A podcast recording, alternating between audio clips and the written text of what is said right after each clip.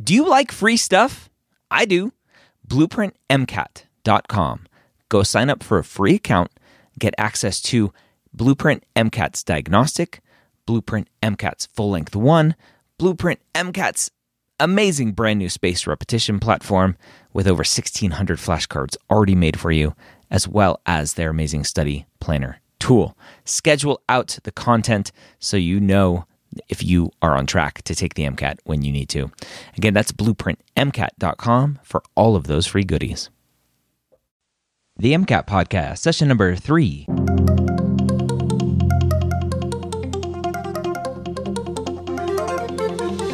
A collaboration between the medical school headquarters and Blueprint MCAT. The MCAT podcast is free MCAT prep to help you understand the MCAT, teach you how to break down questions, and give you the skills and confidence to get the score you want on your MCAT test day.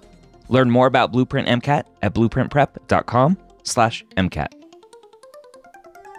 All right, welcome back to the MCAT podcast. If this is not your first time here, if this is your first time here, welcome to the MCAT podcast. As I said in the opening, we are collaboration with Next Step Test Prep and myself, Dr. Ryan Gray of the medical school headquarters. If this is the first podcast that you've heard of ours or of mine, go check out our other shows over at mededmedia.com. That's M E D E D media.com. This week I'm battling a little bit of a cold, so I'm sorry if I sound a little off. Hopefully, I'll be over it soon. Last week, we talked a little bit about what to do when starting to prepare for the MCAT. This week, we're going to jump into those next steps when you w- want to actually dip your toes and start preparing it with the material. So let's go ahead and get started. Let's say hi to Bryan. Bryan, we're back here rocking the MCAT podcast. Are you having fun yet? Absolutely. That's awesome. So last week we talked about what to do when you first find out about the MCAT, and we talked about going and getting the the, the double AMC official guide. This week, let's talk about those first steps in maybe figuring out where you are on the the spectrum of of ready of whether or not you're ready for the MCAT, and that that really starts with a diagnostic test, correct? Yeah, absolutely. There's a little bit, I don't want to call it controversy because that would be uh, overstating it, but I think there's definitely a difference of opinion out there about whether or not it makes any sense to take a diagnostic test either at the beginning or before you begin your prep. Um, and I suppose there's some fairly forceful arguments that say diagnostics are pointless. Um, but uh, frankly, in, in my 15 years of doing this, working with thousands and thousands of students, I think I can pretty authoritatively say that that that's nonsense. Everyone has to take a diagnostic test. Um, you have to take something that is very similar to the MCAT. It doesn't have to be a full eight hour day, but it has to be in the format of the exam. It has to simulate the difficulty. It has to give you some sort of approximate score at the end so you know where you're starting out. So that's why at Next Step, the diagnostic, the free one that we give is half length. So it's not 40 passages, it's 20 passages long. It's not a seven hour day, it's a three and a half hour day. But that's plenty enough to give you that initial analysis. oh, oh, it's only three and a half hours, so that's easy. Only, yeah. Sign me up. What? So, so let me play devil's advocate here, and and I'll give you the pre meds perspective on on the diagnostic. So, I've always heard, and, and and I often joke that a diagnostic is is there to scare the student into buying a test prep package. okay.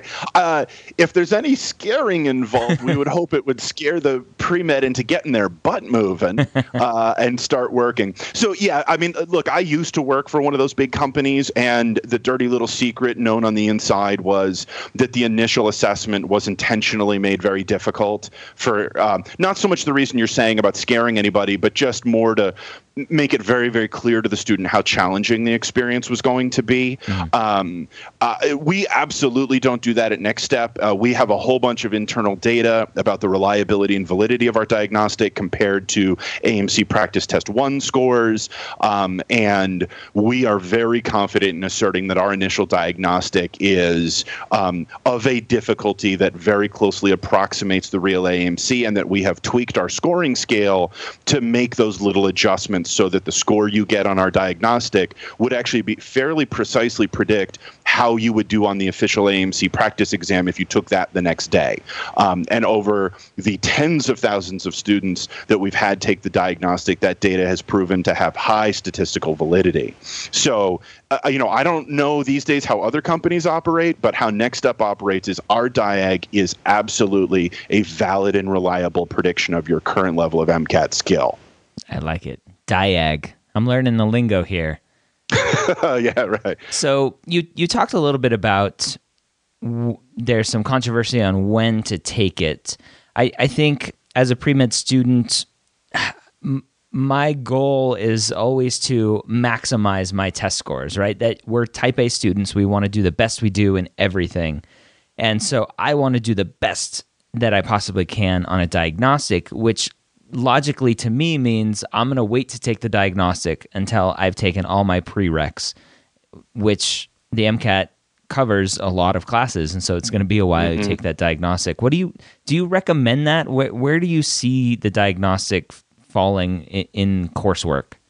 Absolutely, yeah. There's, um, we're we're gonna, you know, a little sneak preview in a couple of weeks. We're gonna be putting out a podcast about when you should take the di- the the actual MCAT itself, um, and you shouldn't even be thinking about the MCAT until you've actually done the prerequisite coursework. And where the diagnostic falls is at the very beginning of the prep process. So let's just kind of arbitrarily say, oh, I'm planning to take the MCAT on June 1st.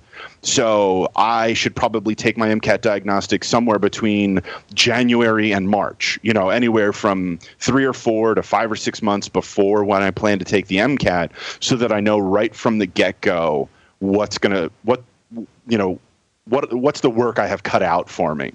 Um, and, and Ryan, here, here's where the real distinction comes in the amount of time you have to put into the MCAT is going to vary by orders of magnitude for some students. Uh, what I mean by that is if you come into Next Step and you take our initial diagnostic test, um, and let's say you score very, very well. On our diagnostic, you score in the top 20, top 10% in the nation uh, with with no real prep. Just your initial assessment, you bang out a 510 or a 512, a really phenomenal score.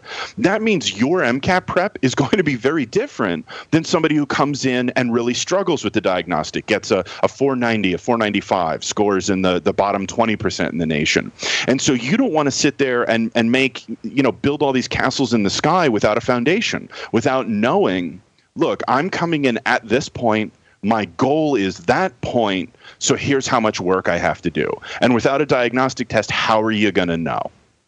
All right. So in in your mind, the diagnostic is really the launching point for your MCAT prep and not something like you mentioned last week with the AAMC guide. It's it's not something to use to just get an idea of what's coming in the future. Right, exactly. The the you want to think of the the day you take the diagnostic test as the day you actually formally begin prepping for the exam. All right, so there you go. Diagnostic tests. Aren't you so excited to go dive in? If you are, go over to Next Step Test Prep. Obviously, they have a diagnostic that you can take and get prepared for the MCAT if you are interested in any of their products or services, a specific coupon code that's only mentioned here in this podcast or, in the episodes of this MCAT podcast is the code MCAT Pod. That's capital, all capital letters, M C A T P O D. And that'll give you $50 off any of the tutoring packages and 10% off any of the exam, any of their MCAT exam products, like the exams, um, their their books and other stuff. So again, check that out. Next step, test prep, um, and go check it out. Yeah. All right. If you have any questions for us, any topics you want us to cover, go you can you can just email me ryan at medicalschoolhq.net that's the easiest way. I would always love a rating and review for itunes. That's how that's how itunes shows the love. You can do that at the mcatpodcast.com slash itunes. And when you leave a review we read it here on the podcast because that's always fun. So i I hope you enjoyed the information today. And more than enjoyed it, I hope it was useful for you to continue you on the journey to a successful MCAT score. I hope you join us next week here at the MCAT Podcast.